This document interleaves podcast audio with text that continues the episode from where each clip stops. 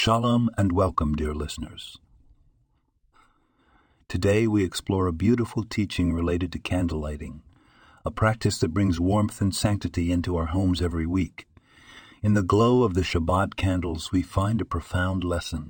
The Talmud teaches that lighting candles ushers in peace and harmony. Why is this so? The simple act of kindling lights transforms the home.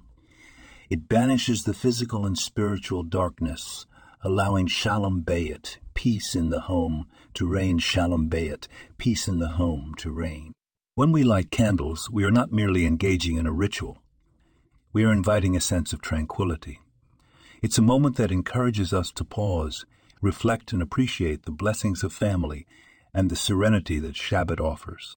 As these candles flicker, they remind us that peace starts within our own walls and radiates outward, touching all aspects of our lives. So as the sun sets, let us embrace the light of the Shabbat candles, and may their gentle glow inspire peace and harmony in our homes and hearts. This podcast was produced and sponsored by Daniel Aronoff.